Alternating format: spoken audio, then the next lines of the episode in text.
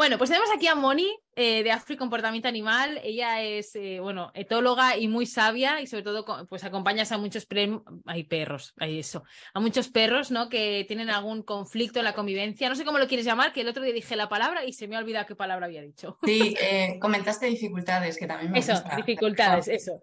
Bien, bien. Sabía que era una palabra que me gustaba más que la que había usado. Bueno, que tienen dificultades en la convivencia. Bueno, a Moni la podéis encontrar en Madrid presencialmente, pero bueno, se ha puesto las pilas también online, así que la podéis contar con ella en cualquier lugar del mundo. Y nada, hoy quería hablar contigo, sobre todo con el tiempo que se requiere, pues, para que todo eso que vamos haciendo, ¿no?, haciendo o ocupándonos, o esa evolución, pues eso, ¿no?, tenga su momento. Y nada, quería, pues bueno, ¡hala, dale! Vale, le doy. Pues haber estado pensando también un poquito cuando me comentaste de estar aquí y dándole, bueno, repasando un poquito, ¿no? Decía, pues es que depende de bastantes factores, ¿no? Yo que trabajo, pues eso, con perrillos y con gatos que tienen dificultades de comportamiento o como lo queramos llamar, depende mucho de si ese animal tiene, por ejemplo, en miedos, tiene una intensidad muy alta, o si ya lleva mucho tiempo, o también depende de las causas, ¿no? No es lo mismo que a lo mejor ese perro haya tenido ya una madre o un padre que tenga ya problemas de miedo y tengamos más un factor genético, o a lo mejor ha sido más por un problema de socialización que por una experiencia traumática. Entonces, claro, todo eso influye a la hora luego del tiempo que necesita el animal para recuperar si tenía no tenía esa dificultad antes para recuperarla, ¿no? O sea, por ejemplo, me acuerdo de un caso que tuve, una bodeguera que me encantan todos, y esa perrilla iba muy bien, lo que pasa que le atacó un perro. Entonces, a raíz de sufrir ese ataque, empezó a tener miedo a ese tipo de perros, y luego lo empezó a traspasar a todo tipo de perros. ¿Qué pasa con ese tipo de problemas? Que a la hora de trabajarlo, el pronóstico es más favorable y necesita menos tiempo. Que a lo mejor un perrillo, pues lo cuento varias veces, ¿no? De un perro que tenga miedo de todo, ¿no? Tuve un perro que luego rescataron de experimentación, y son animales que ya vienen de criaderos solamente para eso y no han tenido socialización ni nada. Pues ese tipo de animales que tienen miedo a todo, a personas, a ruidos, a perros, a todos los estímulos que hay en el entorno, pues esos perrillos... va a ser muchísimo tiempo, y además el objetivo que queramos conseguir es mejorar el bienestar y la calidad de vida de ese animal, ¿no? Que bueno, eso es otra cosa, ¿no? Las expectativas que esperamos de nuestro animal. Que yo siempre digo, olvidaros del perro del anuncio de Scotex. Vamos a intentar solucionar por aquí algún problemilla, pero con los pies en la tierra también. Bueno, has dicho muchas cosas muy interesantes. Por una parte, el tiempo, porque es lo primero que pregunta todo el mundo, sobre todo cuando tiene dificultades. Bueno, ¿esto cuánto me va a llevar? ¿No? Como yo qué sé. ¿No? Y me hace gracia, porque luego si lo traspasáramos a algo humano, ¿no? ¿Cuánto tiempo me va a llevar, yo qué sé, saber hablar en público? Nada, en 5 minutos lo tienes hecho. No, pues aquí, como dices, hay muchísimos factores. Y esto es importante, que por una parte seamos objetivos, ¿no? Digamos, ostras, pues si viene, pues, el perrillo que decías, ¿no? Que vienen de una privación sensorial muy bestia, de unas experiencias totalmente, pues, nada favorables, pues como hablábamos antes de los cuidados y de la naturaleza de los perros, que no es lo mismo, pues, un perro que ha sido acompañado desde bien pequeño y ha tenido, pues, una situación traumática concreta. Es que es muy distinto. Entonces, también hacer ese trabajo de hacer esta visión de águila, ¿no? De ver las cosas un poco con perspectiva, creo que ayuda muchísimo a ello. Exactamente. Y luego también los tipos, ¿no? Porque yo, por ejemplo, con perros que ven en la calle a otros perros o gente y ladran y tienen ciertas conductas, eso yo no sé por qué, pero mi experiencia trabajando es como que sé que en 5 sesiones la cosa va a mejorar muchísimo, y muchos no llegan como a 10. Pero en cambio los miedos es diferente, porque necesitas mucho saber la evolución de cada animal, qué está pasando en su entorno, la familia. Entonces ahí no puedo decir tanto una estimación como con el otro tipo, ¿no? de problema. Bueno, porque al final ahí también hay un aprendizaje y una sensibilidad que también va a depender mucho. Que ese es otro melón, ¿eh? No me quería meter en ese melón, pero...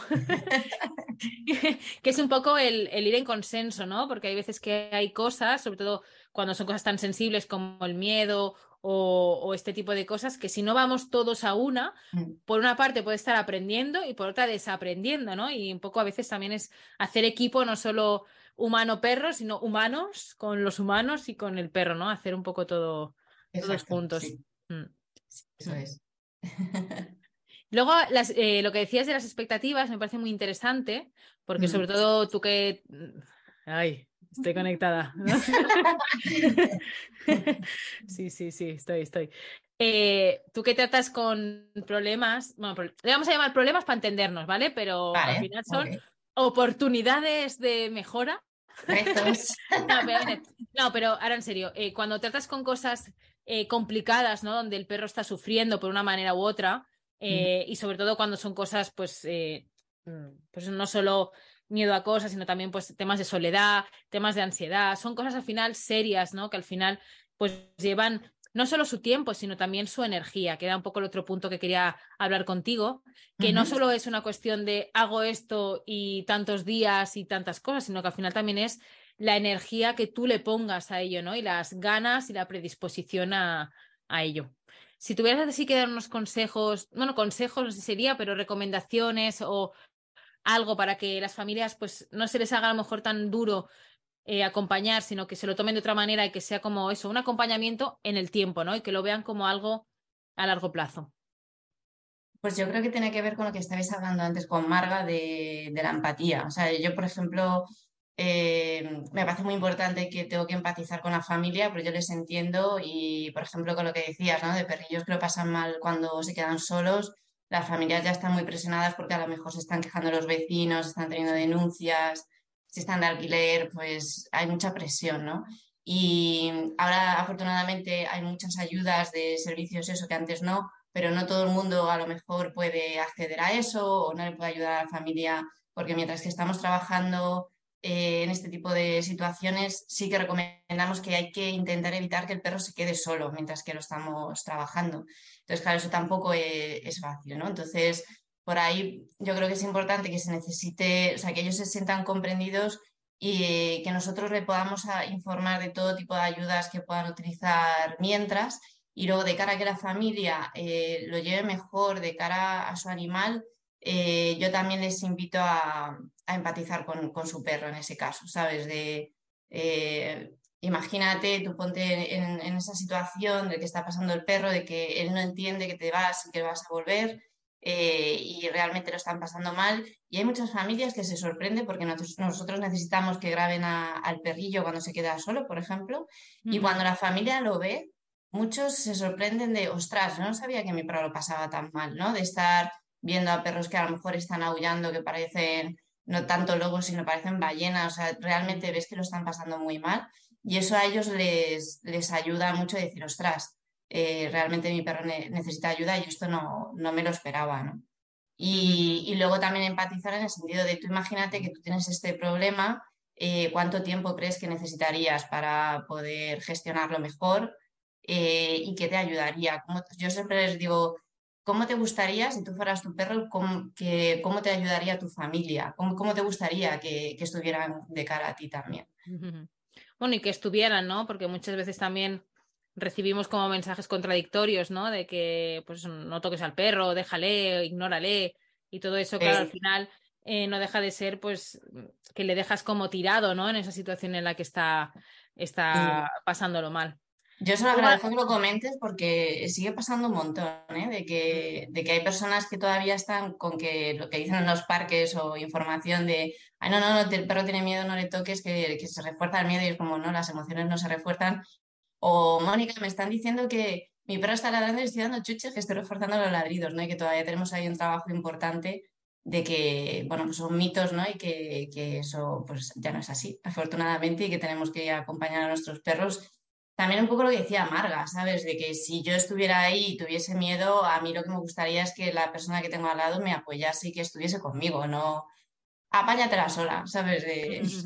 Entonces, bueno, también pasa con humanos, ¿eh? Que no es por consolar, sí, porque a mí no me consuela nada, pero que no, ahora que soy madre humana veo que con los niños, con los humanos se hace exactamente igual, o sea, es sí, como la misma manera, ¿no? Está eso como muy arraigado dentro de la sociedad. Y bueno, y poco a poco pues vamos a ir rompiendo también muros y cosas varias. Luego algo también interesante que están diciendo en el chat es que cuando alguien comparte vida con un perro, como que no es consciente de la inversión que tiene que hacer. No solo, por aquí hablan económico, pero no, yo no creo que sea también solo económico, sino también creo, una vez más, de tiempo, y no solo de tiempo, de energía, ¿no? La energía y la predisposición que conlleva convivir con un perro. Claro, yo creo que eso... Hay gente que ahora está divulgando, y pues tú como Paz, que se os da muy bien la comunicación, ¿no? Que sí que es importante, antes de que entre un nuevo ser a la familia, pues pensarse muy bien todo este tipo de cosas, que no solamente son inversión de dinero, sino de tiempo y sobre todo de esfuerzo, porque es una convivencia y hay etapas y siempre van saliendo cositas. Entonces, no sé, a mí... Yo no soy un ejemplo, soy todo lo contrario, pero yo con África o con mis gatos lo vivo, ¿sabes? De que van saliendo cosas diferentes y es como, aquí estoy, ¿sabes? Y vamos juntas y vamos a superar esto. Entonces, no sé, yo lo pienso como que son familia, pues pasaría pues si tuviese un compañero o le pueda pasar a mi madre, ¿sabes? Que no sé, para eso estamos, ¿no? O sea, no... Sí, sí. Me parece como muy obvio, pero que no, que no lo es al final, pero... Sí, tal y como estabas hablando me estaba acordando, ahora voy a cambiar de tema, perdonadme, ¿eh? Pero un mini consejo que hice el día que me casé, vestida de novia, no sé si acordáis ese mini consejo, si no lo buscáis, y entonces un poco decía eso, ¿no? Que igual que no le pides a tu cuñado que se comporte en tu boda, pues tampoco se lo pides a tus perros, ¿no? Si van a ir a tu boda, pues oye, van pues como un invitado más, y si la lían parda, pues igual que la lía parda tu cuñado porque se ha bebido 3 copas de más, que no sería lo ideal, pero bueno, que me entendéis, ¿no? Sí, claro. Que hay veces que ponemos unas expectativas en los perros que no ponemos en los humanos ni en muchas circunstancias, en muchas cosas que vivimos, ¿no? Y creo que eso es importante. Bueno, ya se nos acaba casi el tiempo. Todo es apoteósico, ¿eh? Se pasa volado. Si tuvieras así que dar un titular de todo lo que hemos hablado, ¿cuál sería? Uf, qué difícil. A ver, en cuanto a tiempo, o sea, el tiempo de, por ejemplo, que un animal pueda necesitar para recuperarse o gestionar mejor una situación, yo creo que es importante quitar la importancia y que pase a un segundo plano, ¿sabes? Porque lo he vivido con las familias, en el momento que se quitan la presión del tiempo, es como que están más tranquilos y todo va mucho mejor. Eso en cuanto a tiempo. Y de acompañamiento, lo que he comentado, o sea, para mí es familia, es la vida, hay conflictos, es inevitable, y qué mejor que acompañarlos y superar los retos juntos. No sé. Totalmente. No, y además que al final los humanos queremos las cosas rápidas, pero con todo, no solo hacia los perros, ¿no? Por aquí, por el chat, decía alguien que con una amiga es nutricionista y que le pasa lo mismo, ¿no? Que la gente lleva allí, quiere perder los kilos ya, mañana, y esto no pasa. Y aquí también me gustaría decir que a veces no es tanto un cambio, ¿no? No más que un cambio de una solución, quiero solucionar esto, sino creo que es un cambio de mirada.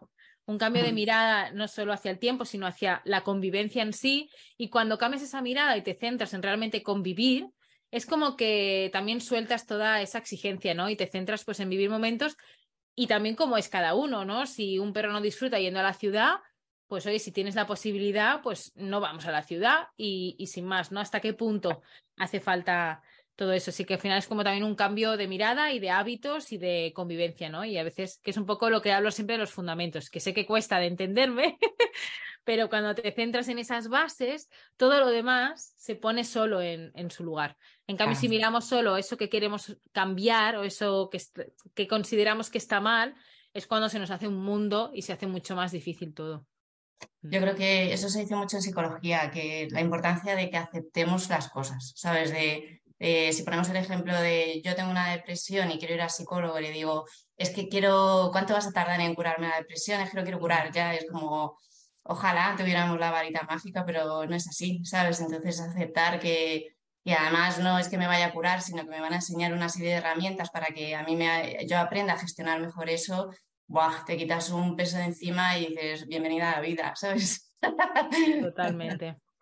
Jolín, muchas gracias, Moni. Bueno, Moni, además de etóloga, también es psicóloga humana, entonces tiene ahí un combo muy, muy bonito. Y bueno, aparte ya veis que también... La verdad que os he invitado a todas que tenéis la voz muy dulce. Dulce en el sentido que contrasta con la mía, que voy como a tope. Contigo tenemos la energía. Ya veis que Moni también pues acompaña desde un lugar, pues no sé, que a mí me inspiras mucha calma y mucha confianza, y eso ayuda mucho, sobre todo cuando tenemos algo que nos preocupa. Así que muchísimas gracias, Moni. Muchas gracias. Enhorabuena a los graduados. Gracias. Y bueno, que buscáis Afri Comportamiento Animal y la encontraréis. Igualmente ya os lo pondré tanto en los comentarios como en los mails y todo. Y eso. Muchas gracias, Moni. Muchas gracias.